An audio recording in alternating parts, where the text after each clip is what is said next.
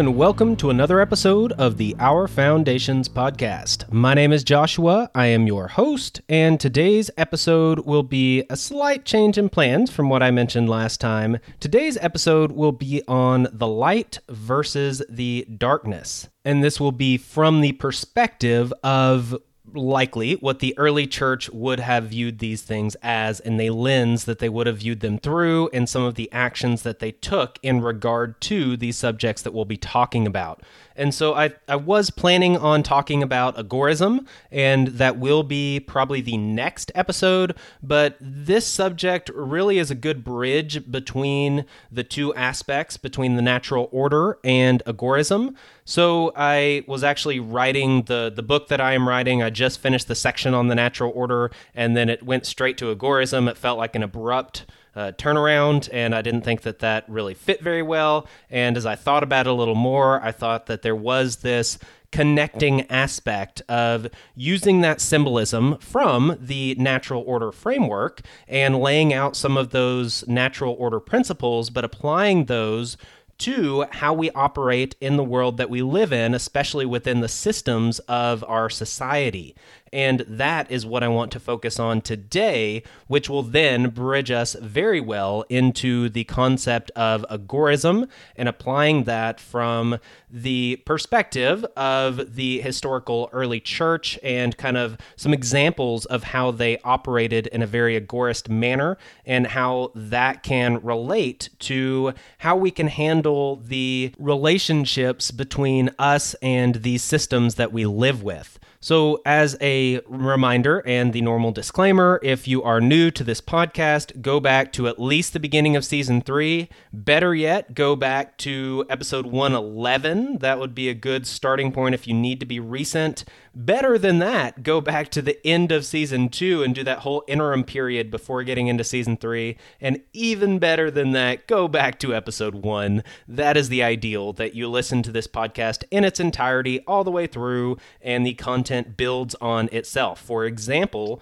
I have talked about agorism before, but this will be building on that concept, going a little deeper, using some historical examples, these types of things. And so if you're coming in fresh and unfamiliar with some of these topics, then it might not really sink in quite as well. You might not get as much out of it as if you would have laid that foundation along the way. So that's my recommendation, at least. So I'd like to start off with a little bit of kind of a recap of where we left off and getting into this idea of the light. In the natural order framework, there were two main ways of looking at the natural order, and both are within the natural order that we see the order of our reality reality, basically how our reality is structured, all of the universe, everything that we can see, everything that we can scientifically try to understand and experiment with, things that we can even meditate on or understand from a spiritual perspective.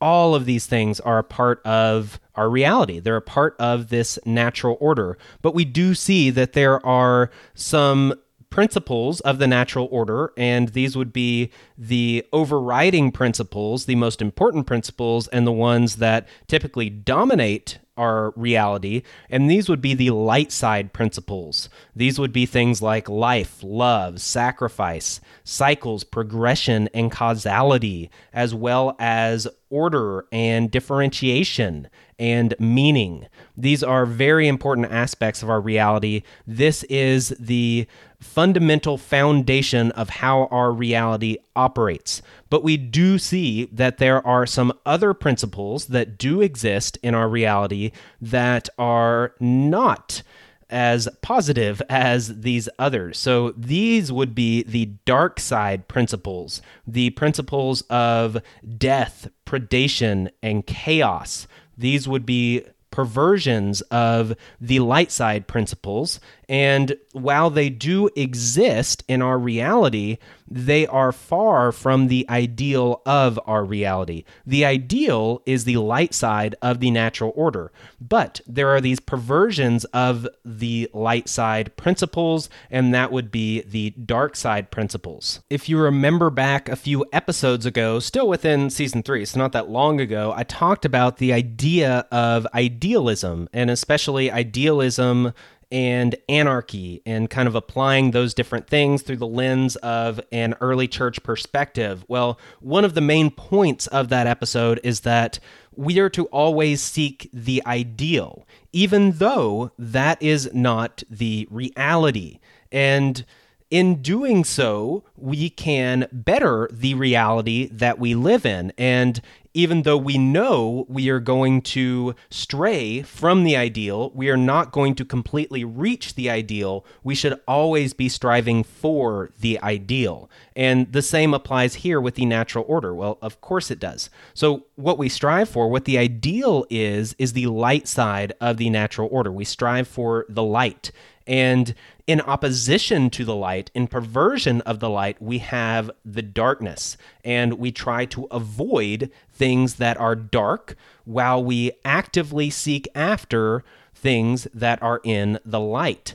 And not only that, we try to be the light. We try to be one with the light. We try to shine the light for other people. So we are supposed to seek this ideal of the light side of the natural order even though we know that the dark side exists, sometimes we operate with it. We live in a world that has these two opposing components, but between the two, we are to always seek the light. Here's one way to think about it if the world were perfect, then life would never be overtaken by death all things would be clear and visible and safe. Minds would be open to full wisdom and understanding. And these are the ideals of the symbolism of light. And I talked about that symbolism, I believe, in the previous episode of what light represents things like life and vision and enlightenment. Now, all of these things would be all that exists in a perfect world. But we do see that our world is not perfect. There is both light and there is darkness. They both exist in our world. Now, we do have free will. Thus, there is always the option between these two mutually exclusive choices. That is what free will is, is an option to choose between two mutually exclusive choices. Now, from a human perspective, a perfect world would have all humans living in love and harmony, all in line with the light side of the natural order, serving God and serving one another, and all out of a free will choice to do so. People would not be forced into doing this. In a perfect world, everybody would choose to do so voluntarily. Now, in order for this free will choice to even be possible, the option to pursue the opposite must exist as well. You have to have that because, by definition, that is free will. You have to have a choice between two mutually exclusive options. So, this is the stage that we are currently in, in our reality, the world that we live in. Humans make their choice to follow the light or the dark. And in doing so, they stake their free will decision. That is a decision that they have the free will to make. And once all humans have done so, and whatever criteria God has set forth has been achieved, then those in line with the light will exist together, and those in line with darkness will be separated and will be in their own fate. Now, between the two, we are going to focus on the ideal, on the light. So, the idea here is that if you run the scenario through the way that I have laid it out, then you end up with a world that is perfect. You end up with a world of only people that have made the free will choice to fall in line with the light side of the natural order. They voluntarily made this decision.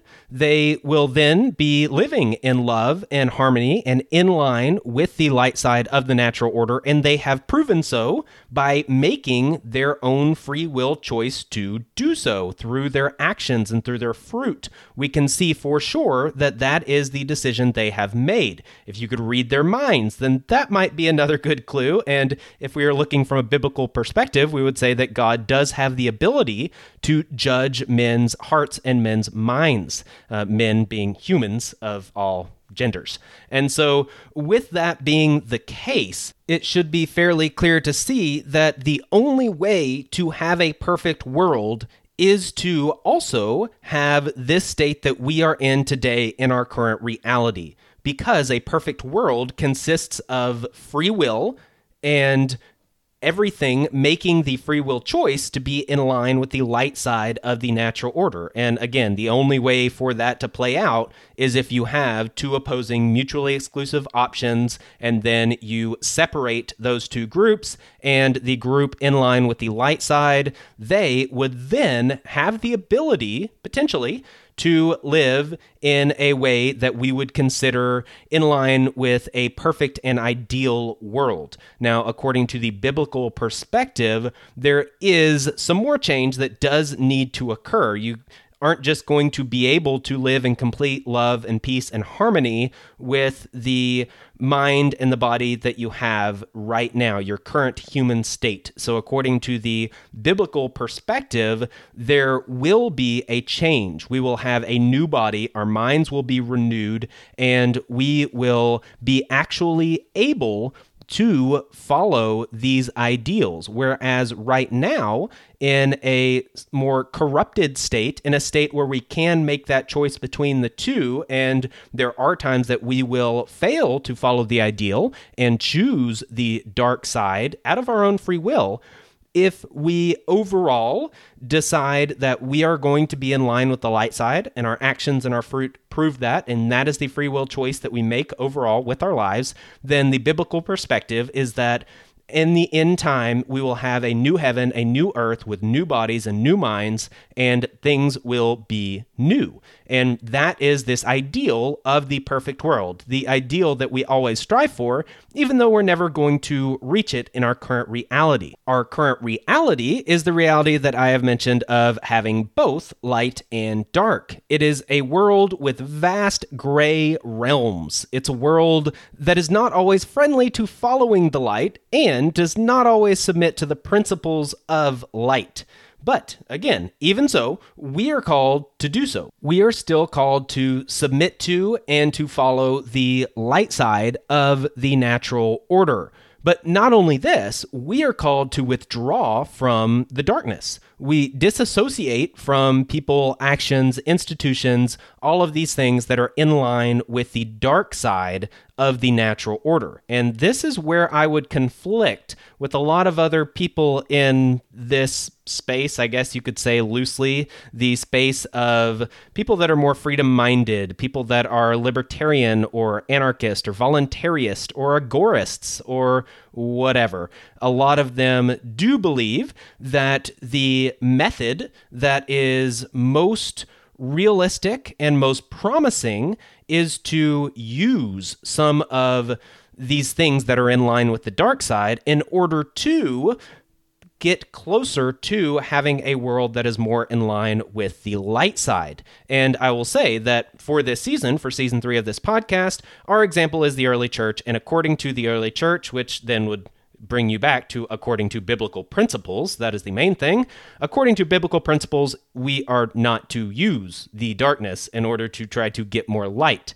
And uh, even just that symbolism, that kind of makes a lot of sense. So, even though from a Machiavellian point of view, there are ways to use power to achieve more freedom, the biblical principle and what we see from the early church and what we are told according to this wisdom is that that is not the path to take. That will definitely take us to the question that I don't think I'm going to answer quite yet. But the obvious question then is well, is there another path? And is that path realistic? Is that path something that could actually happen? And what are the probabilities of following that path versus taking the more Machiavellian approach? And that is a question that I will be answering probably in the next episode, but who knows? I might get to it here. But the point is that the path that I will be speaking of and the path that you find in the example of the early church that was very successful and the path that you find according to biblical principles and according to the scriptures and the teachings of Yeshua, that is all the path of the light. It is one that is separate from the darkness and dispelling the darkness. So let me read a few well i've got a few different verses i guess three different verses that i want to read and i'll probably split them up make that four verses. And i'll probably do them one at a time and give just a little bit of commentary in relation to this subject that we're talking about here. The first verse comes from the beginning of the sermon on the mount. This would be yeshua who is teaching and this would be found in matthew chapter 5 verses 14 through 16 it says you are the light of the world. A town built on a hill cannot be hidden. Likewise, when people light a lamp, they don't cover it with a bowl, but put it on a lampstand, so that it shines for everyone in the house. In the same way, let your light shine before people, so that they may see the good things you do and praise your Father in heaven. So, that is one of the early teachings of the Sermon on the Mount, if you've heard of the idea of being salt and light, that's where this comes from. The idea of a city on a hill, and there's lots of symbolism that has been used and laid out and commented on, and so on and so forth. But I would like to focus on the ways that this can give us some more depth to this idea of living in line with the light, in line with the light side of the natural order. So this is saying that you are the light for the world. So that is the meaning of being a human being, meaning being one of the principles of the light side. So, our meaning, our purpose, or part of that purpose at least, is to be a light for the world. We are to represent the light side of the natural world for the world. And it's not just that we do it in the world for ourselves, it is that we do it for the world itself. We are doing a service for others. And the point about a town built on a hill cannot be hidden the the point is then drawn out in that next section of likewise when people light a lamp they don't cover it with a bowl but put it on a lampstand so that it shines for everyone in the house the whole point is that light is meant to be seen that is its purpose a town that's built on a hill is not meant to be hidden. That is not its purpose. That's not its meaning. You don't put a town on top of a hill if you're trying to hide it. That doesn't make any sense.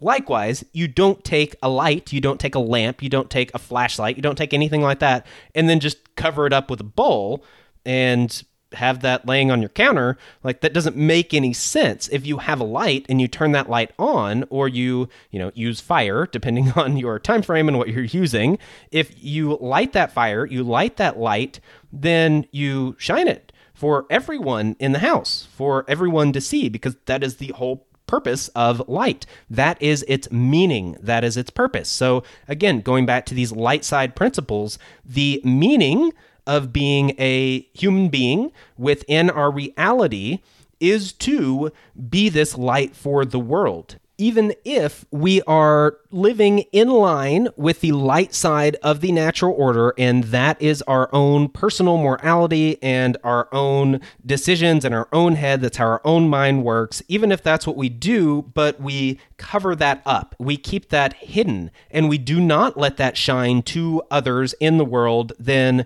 that is a perversion of our meaning. And going back to the dark side principles, that would be in line with the principle of chaos and with deceit. It is a perversion. So instead of things following their natural purpose, things living out their true meaning, you have, instead of that order, you have chaos. You have things that are acting and living outside of their purpose and meaning, and even contrary to their purpose and meaning. And there is an aspect of deceit involved here where there is a lie being told about the meaning of the thing. So if the thing, you know, if the person is not living up to this purpose of being a light for the world, of being in line with the light side of the natural order, then what they are representing, the darkness, that is a lie. That is not the meaning of being a human being in this world in our reality. Our meaning and our purpose is to be light, it is not to be darkness. And so there is an aspect of deceit going on here. Now, the final part of this section of verses says, In the same way, let your light shine before people so that they may see the good things you do and praise your Father in heaven. So the idea here is that yes, your job is to be the light. Your job is to shine for the world. You are to represent these light side principles to everyone else around you. That is your meaning. That is your purpose. That is what you are to do. But it gets a little more specific here where it says, so that they may see the good things you do. And so the point is that you have fruit, you have action, you are making choices and taking action that is clearly seen by other people around you. Again, you are the light for the world, and they see this through the good things that you do. They can't read your mind. People don't read other people's minds. People might think they know what other people are thinking, and sometimes they may be right, but the real way to know what a person truly believes and what they are truly loyal to and dedicated to is by looking at the fruit of their lives, is by looking at the, their actions. You can look at human action to determine what people's preferences are. So if you go back to maybe two episodes ago, I talked about that aspect of getting into free will and using the human action argument of because humans act, that shows that there are preferences. Because there are preferences and you can choose between multiple ones, that shows that there is free will. And I laid that out much more clearly and in a more deliberate way. But the point is that by looking at actions, you can then go backwards on kind of that structure and that algorithm, so to say, and reach the source of what that means, what that action means. So, is that action in line with the light side or is it in line with the dark side? And so, it's the good things that you do. It's not just one thing, it's not just that you do one good thing or one bad thing, and therefore that is what you are and that is what you represent it's the good things that you do because you are this light that is always shining. You're a city on a hill. You're not this tent that got put up in the night and it's going to be gone in a few days. You're an actual town that is built on a hill in a solid, permanent way. And so, in the same way, the good things that you do, your actions are things that are not temporary. They're not one at a time, so to say. They should not be taken out of context and taken in isolation, your fruit, your life should be taken more in a macro perspective of what your actions as a whole point to. And the other point here is that it says, so that they may see the good things you do and praise your Father in heaven.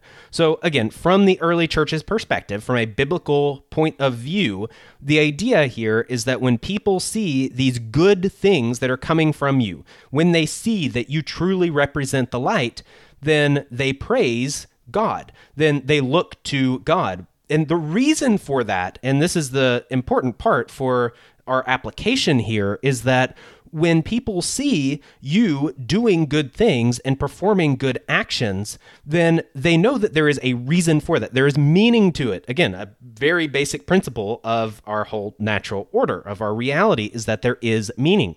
And so people see that, hey, there are good things being done here. There is good, positive fruit in this person's life, and there is a reason for that. They're not just randomly making these decisions and out of luck getting this good fruit in their life. No, there's meaning to it. There is a reason why they make these decisions. There is a reason why this is something that is benefiting them in one way or another. And it may not necessarily be financially or from a perspective of freedom, it might be from a perspective of joy and contentment like Paul in jail, where he is locked up, and yet he says that he has joy. He sings songs of praise, and he is he's joyful.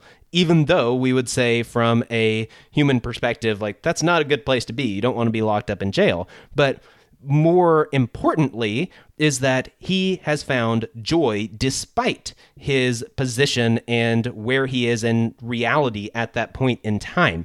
And that is a more important thing. And there is a reason for that. There is meaning for that. And that is the whole point of how people will see the good things and praise your Father in heaven. It's that these good things have meaning and they will go to that meaning. It's not that you will do good things and have good fruit in your life and then you're going to have a bunch of followers and everybody's going to think you're really cool and they're all going to want to be with you and they're all going to want to do what you do no that's not what it's saying it's saying that people will see these good things you do and look for that meaning behind it. Look for why you do these things. Why does it work out this way? Why do you do this instead of that? What is this framework that you're living for? What is the light? And that is our purpose, our meaning in the world is to be that light for the world. The next verse that I want to get to is Ephesians chapter 5 verses 8 through 17. And I'll just go ahead and read that whole section. So it says, For you used to be darkness, but now, united with the Lord, you are light. Live like children of the light. For the fruit of the light is in every kind of goodness, rightness, and truth. Try to determine what will please the Lord. Have nothing to do with the deeds produced by darkness, but instead expose them. For it is shameful even to speak of the things these people do in secret. But everything exposed to the light is revealed clearly for what it is, since anything revealed is a light. This is why it says, and this is a quote of the Old Testament Get up, sleeper, arise from the dead, and the Messiah will shine on you. Therefore, pay careful attention to how you conduct your life. Live wisely, not unwisely. Use your time well, for these are evil days. So don't be foolish, but try to understand what the will of the Lord is. So there's obviously quite a bit that we can pull out of that. The uh, I guess kind of the first part is that you used to be darkness, but now, united with the Lord, you are light. And so it's this whole play on things where, you know, and it does this throughout this section of verses where we are in a world with darkness and with light. And there are times that we are a part of darkness and there are times that we are a part of light. And what this is saying is that before you have made your free will choice to follow the light and be in line with the light side of the natural order, be it united with the Lord, is the phrase that is used here. Before this, you used to be darkness. So before you had this meaning in your life and you followed the true meaning of why you are here in this world, in this reality, before that, you were in darkness. But now you are light. And there is a point to this that you should live like children of light. For the fruit of the light is in every kind of goodness, rightness, and truth. So this is kind of the whole point is that if you're in line with the light side of the natural order, you're in line with goodness, with rightness, and with truth.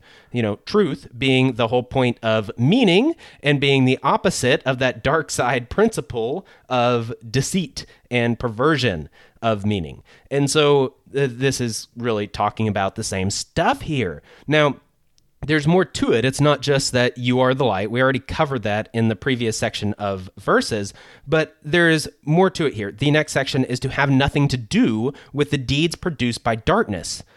So it's not only that you make your free will choice to follow the light side, but also you make a deliberate choice and you are intentional in avoiding actions that are produced by darkness. So, if there are things being done that are in line with the dark side of the natural order, it's not just that you don't do them, it's that you don't have anything to do with them. You uh, you space yourself from those things. And there's even more to that. It says, but instead expose them.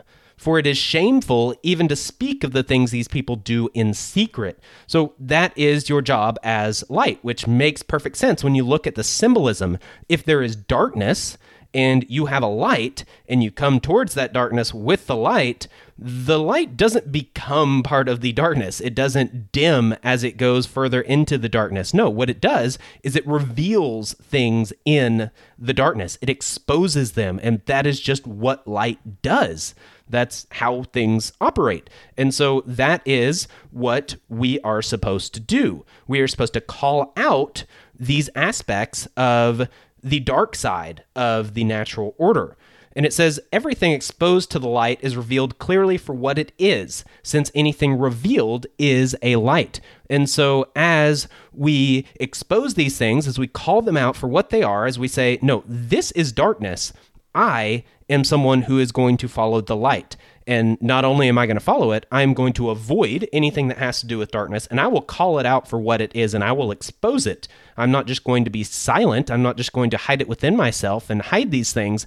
I am a light for the world to reveal these aspects of light and of dark. So, the final conclusion of these verses is therefore pay careful attention to how you conduct your life, live wisely, not unwisely. Use your time well, for these are evil days. Don't be foolish, but try to understand what the will of the Lord is. And so it's a call to action. It's this idea, like we talked about earlier, of the point is not to just live these things in your head. It's not that you just believe that the light side of the natural order is a good thing and that's what we should follow. That's our ideal. And, you know, as I think about things in my head, that's the direction that I'm going to take. No, that's that's not the point. The point is that you you pay attention. You pay careful attention to how you conduct your life. You live wisely. You use your time well. You don't be foolish. You try to understand what the will of the Lord is. So you try to learn more about what is the light and how should I conduct my life to be in line with the light. And this has to do with wisdom to live wisely. I think I talked about this a little bit getting into Greek philosophy in earlier episodes about uh, this aspect of wisdom.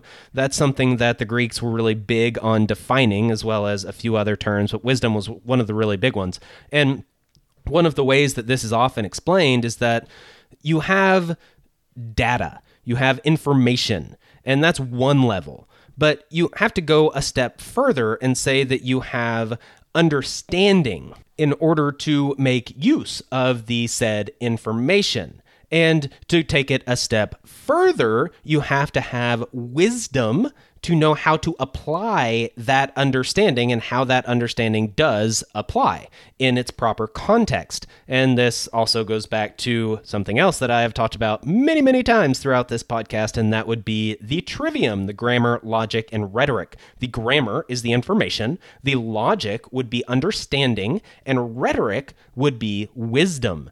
And wisdom is what we need to seek. And that is something that you have to actively seek. And in order to do so, you have to have the grammar, you've got to have the information, you've got to have the logic, you've got to understand how this information interacts with itself, how where the connections are. You have to be able to draw those lines and really understand how things really work. How does the world really work? That's actually one of the points of this podcast as a whole. And so, hopefully, if you have gone through all the seasons, you should have a much better grasp on this aspect of understanding. But there's even more to that. There has to be wisdom. Not only be wise, live wisely. So, it's this aspect of action. It has to do with how you conduct your life. This is the bridge that I was talking about to the episode on agorism agorism. Is all about action. The symbol for agorism is a to the third power, and that represents the agora anarchy and action. Those are the three A's. And so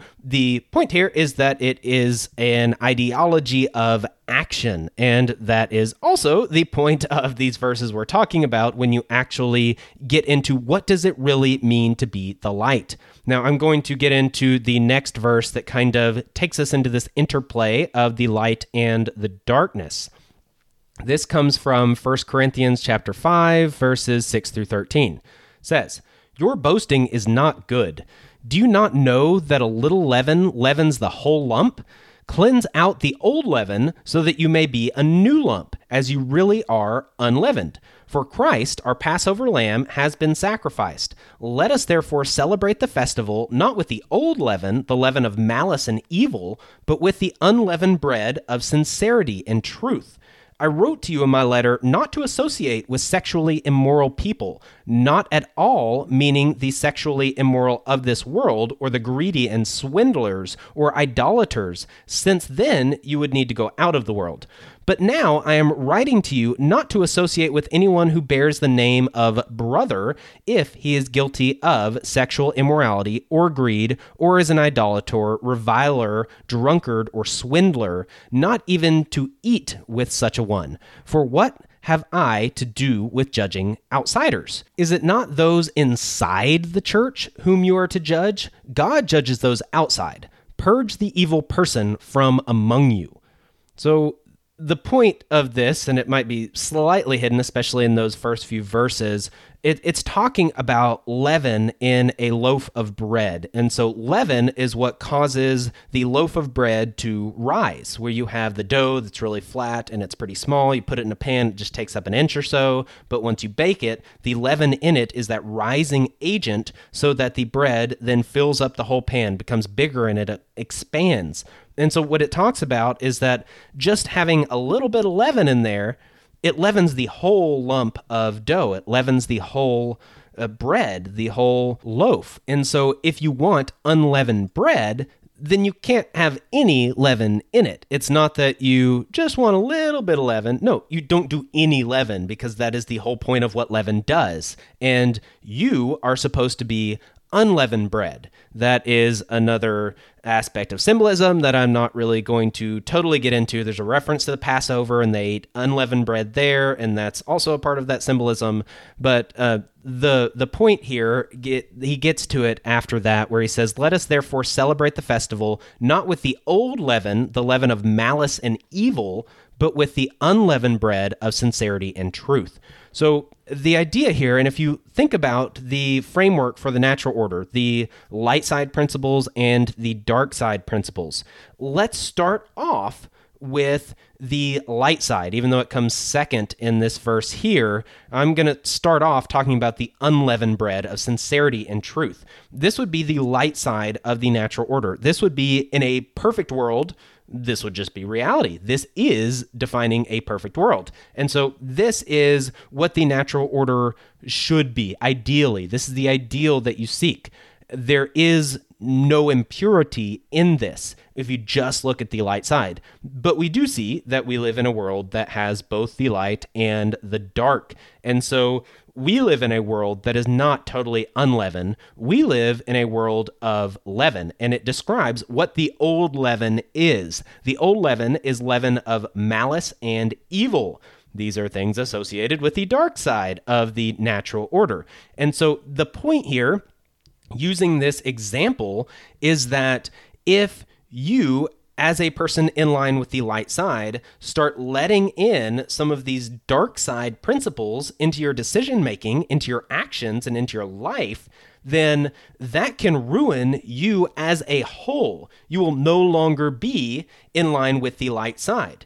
And it's not just that having you know one thing in your life that's uh, totally in line with the dark side that you actively seek after through your own free will choice and that's something that you do on a regular basis and you're dedicated to, even if you just have one thing like that, then you're not in line with the light side. And that's the point. A little bit of leaven leavens the whole loaf.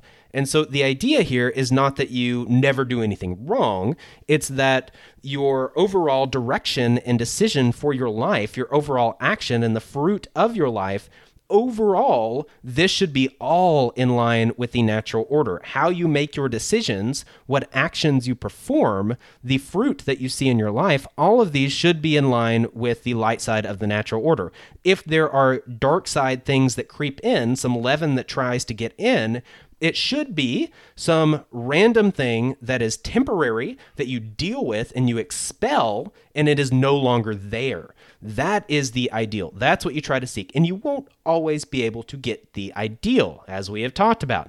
But that is what you are seeking. You are seeking to be totally unleavened. And so you seek to follow totally in line with the light side of the natural order, to be the light and not to be associated with darkness. Now, there's an interesting stipulation that he makes here, and he says, I wrote to you in my letter not to associate with sexually immoral people, not at all meaning the sexually immoral of this world, or the greedy and swindlers or idolaters, since you would need to go out of the world. And so the point here is that he has told them before not to deal with people that are part of the dark side of the natural order, and you shouldn't even associate with those people. And he's clarifying here that what he meant by that and where he was going with that and the proper context of that was within the church. And so he is writing to a church in Corinth, and there was a specific example of sexual immorality that occurred within that church, and he was calling that out and saying that you shouldn't even associate with such a person. And if you remember in the previous set of verses, it talks about how, you know, the things that are done in the darkness that are hidden are shameful and that you should expose that. Well, that's what he was doing in this previous example that he is alluding to. He was exposing this thing that was occurring within the church and saying, you shouldn't have anything to do with this person. He shouldn't be a part of your institution that is totally in line with the light side. It's unleavened and you're letting the leaven in. Get rid of it.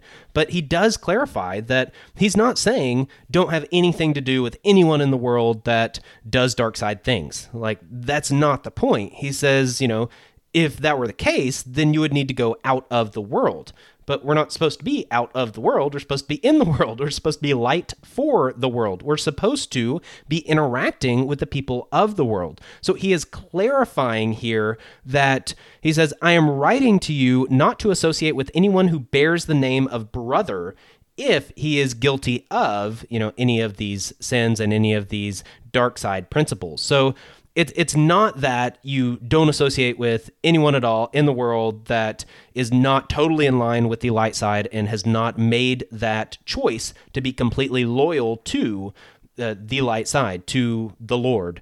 Um, instead, he's saying that if someone has the name of brother, if someone says that they are in line with the light side of the order, if they say that they are part of the church, if that is what they say out loud. So that is an action that they are doing. They are stating this that, hey, I am a part of this. I am loyal to the light side. They have made that claim.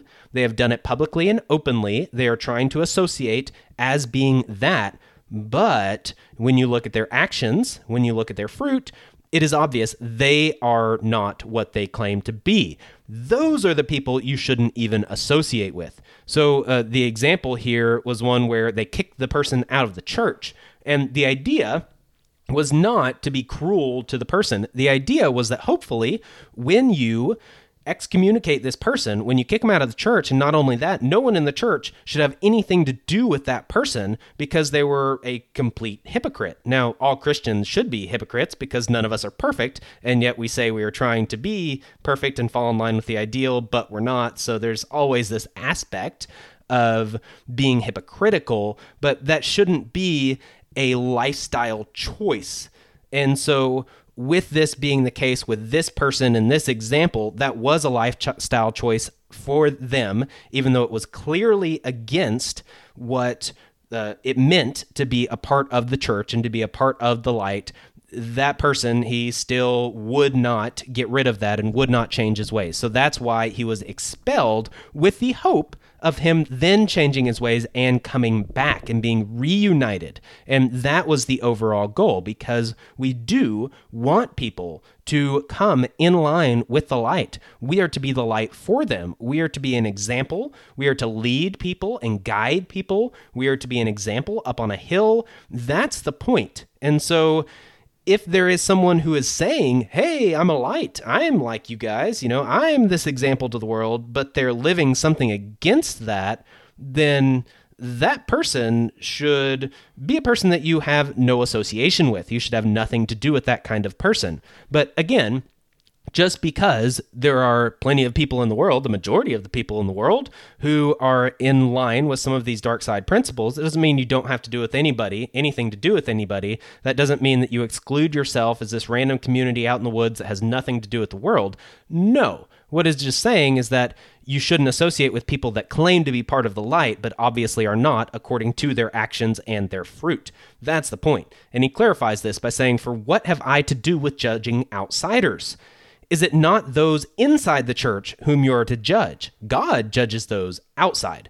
Purge the evil person from among you. So the point is that we, as people in line with the natural order, it's our job to make sure that those of us in our community who say they are in line with these light side principles, we need to make sure that they really are. We're not going to let someone be a part of this community, make that claim, represent the light side, and represent us if they are contradicting that by actively pursuing dark side things. And so this is why you kick someone out. You judge those person. That that's your role as a community is to judge those within that community to keep that community pure so that you don't have a little bit of leaven in your loaf in your community because it ruins the whole thing. And so that's the point here. But it's not the outside. Uh, he says, For what do I have to do with judging outsiders? God judges those outside. So, again, the rest of the world, people that do not claim to fall in line with the light side principles, well, why would you judge them according to the light side principles? And what right do you have to do so when they don't even say that they follow them? So, you know, they're living in line with the, what they say they're living in line with. And so, you know, so be it. That's their choice. We all have free will. And that's the point. And God is the one that can judge those things, not us. That is not our role. The final verse that I will cover will be Second Corinthians chapter 6 verses well chapter 6 verse 14 through chapter 7 verse 1 it says do not yoke yourselves together in a team with unbelievers for how can righteousness and lawlessness be partners what fellowship does light have with darkness what harmony can there be between the messiah and baal what does a believer have in common with an unbeliever? What agreement can there be between the temple of God and idols? For we are the temple of the living God, as God said, I will house myself in them, and I will walk among you. I will be their God, and they will be my people. Therefore, Adonai says, Go out from their midst, separate yourselves, don't even touch what is unclean, then I myself will receive you. In fact, I will be your father, and you will be my sons and daughters, says Adonai. Therefore, my dear friends, since we have these promises, let us purify ourselves from everything that can defile either body or spirit, and strive to be completely holy out of reverence for God. And so, what's being said here is bringing out this point a little more about not associating with the darkness. We've already talked about not being involved in anything dark and even expelling and not even associating with someone that says they're part of the light, but instead are acting according to the darkness. And this is just solidifying that even more. Do not yoke yourself together in a team of unbelievers. And so the idea here is that you're not supposed to become partners. That's the next example. How can how can righteousness and lawlessness be partners? What fellowship does light have with darkness? What harmony can there be between the Messiah and Baal? So it's these action words. It's about yoking yourself. It's about being partners. It's about fellowshipping. It's about having harmony. You can't have these things. What agreement can there be between the temple of God and idols?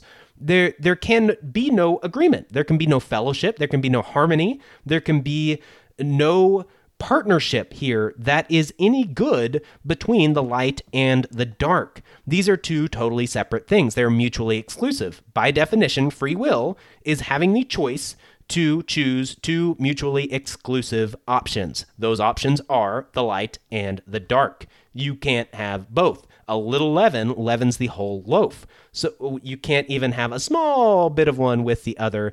It, it ruins the whole thing. That makes the decision. And so that's kind of the point here is that it's not again it's not that you don't have any friends that aren't totally in line with these light side principles and haven't dedicated themselves to this haven't given their allegiance and loyalty to following this path It, that's not what it's saying. But what it's saying is that you shouldn't yoke yourself with these people. You shouldn't be bound in some sort of extremely committed relationship with people that are not walking the path of light with people that are walking a path of darkness. That is not something that is going to have a lot of harmony or agreement. That is not a good partnership to be in. Um, these are the words that are used here. And so that's really the point here. And then when it quotes the Old Testament, it does specifically say, Go out from their midst, separate yourselves, don't even touch what is unclean, then I myself will receive you.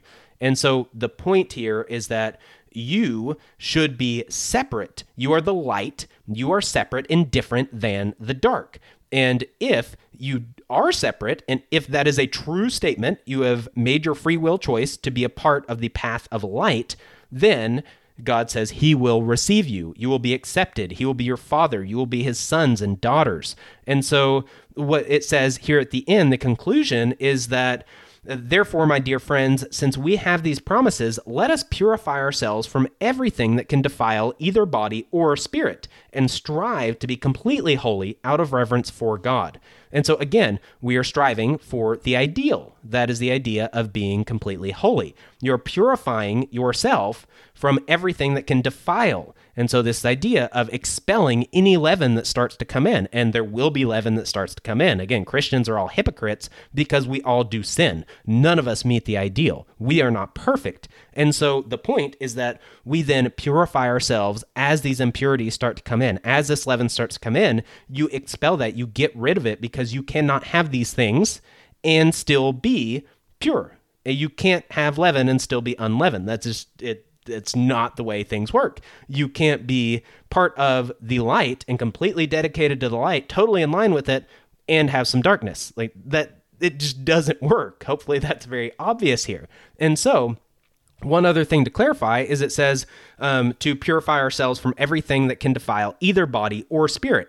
So it's both things. There are some things that incorporate both, and sexual immorality, sexual sins, is something that is pointed out over and over again biblically as being extremely important. And there are places where it specifically says because it has to do with the body and the spirit. It combines the two. And so that is something that is not only a sin of the spirit, but it's also a sin of the body. But we can look at an example of something like health. Like if you are completely unhealthy, say very overweight and you eat junk food for every meal and you're always eating ice cream every night and all these different things, you know, it's not just one thing, but if overall your life is one such that you are living in a very unhealthy manner, that's something that is defiling your body. That is something that is against the light side of the natural order. The light side is about life. It is about sacrifice. You should be sacrificing your desire for ice cream every night in exchange for having more life and having life abundantly. That is the light side. And the dark side is the opposite of that. It's a perversion of that. The dark side has to do with death. And what happens when you're extremely unhealthy? You die. And you die much sooner. And you die of oftentimes avoidable things. So uh, that's kind of the point here. And there are plenty of things that have to do with the body. One of the seven deadly sins is gluttony. So, uh, you know, there's your example. But there are also things that have to do with the spirit. And according to Yeshua with Sermon on the Mount, he talks about how these issues, these more internal issues, are actually more important. That those are the point. That there are these laws and these rules and these principles that have to do with our physical world and how we live among each other. But the more important point is the principle behind those things that have to do with the internal state of your spirit. And this is another aspect. You can be defiled in body, but you can be perfectly healthy, totally in line with all the light side principles according to your physical state, but still be completely corrupt and dark inside in the internal state. And so we need to focus on both. We need to be pure in both places, body and spirit. Strive for the ideal. Strive to be completely holy out of reverence for God. So, um, if we are looking at this uh, from the natural order perspective, you strive to be completely in line with the natural order out of a reverence for that order itself.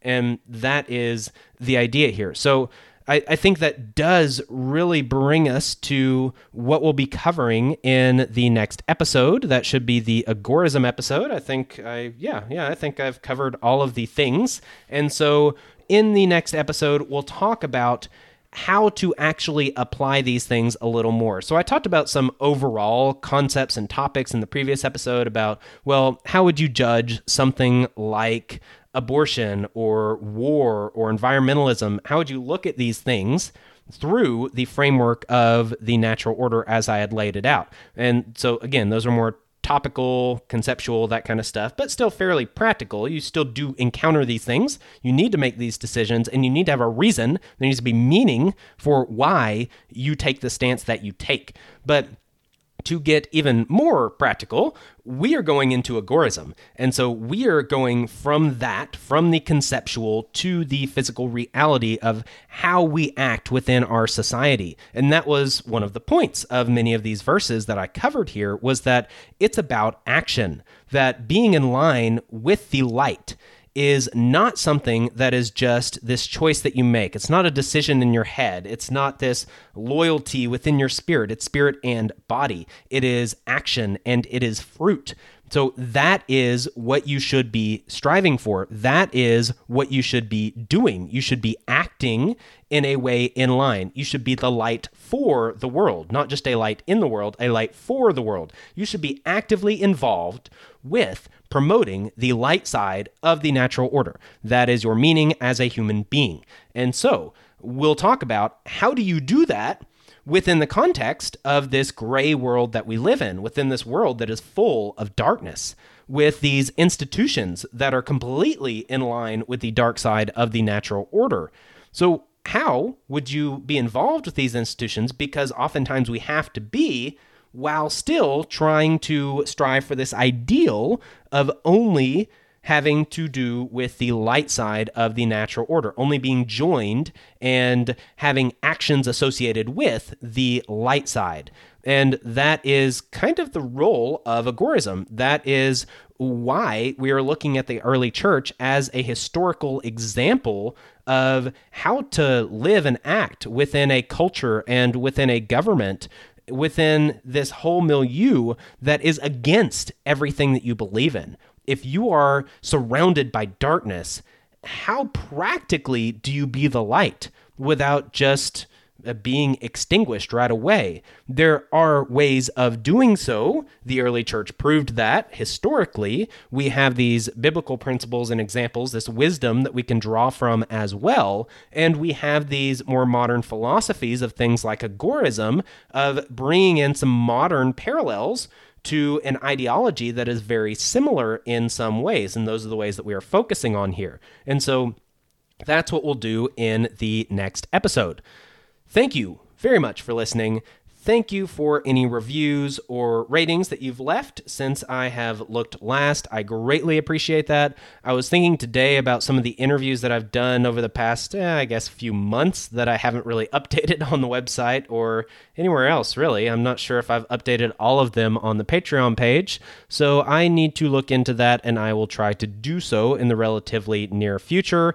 I have been on multiple other podcasts recently, and some of those are pretty good interviews. So I'll try to get those out to you as well and make sure that you have a link for that. If you have any further things that you want to know about, you can peruse the website. That would be ourfoundations.podbean.com. There's obviously a link to that in the show notes, but then you can also email me directly, would be my ideal, would be to have direct communication here, and that would be ourfoundations at protonmail gmail.com. And I have received a few uh, guest recommendations. And um, unfortunately, at this point in my podcast in this season, I'm not going to be doing any interviews anytime very soon. At least I don't think I will be. There are some that I think would fit fairly well, but just within the uh, structure and the outline that I have for this season, it would be a while before I get to them, even though there are plenty that would be very relevant to this information. And maybe I'll get to those at the end of the season.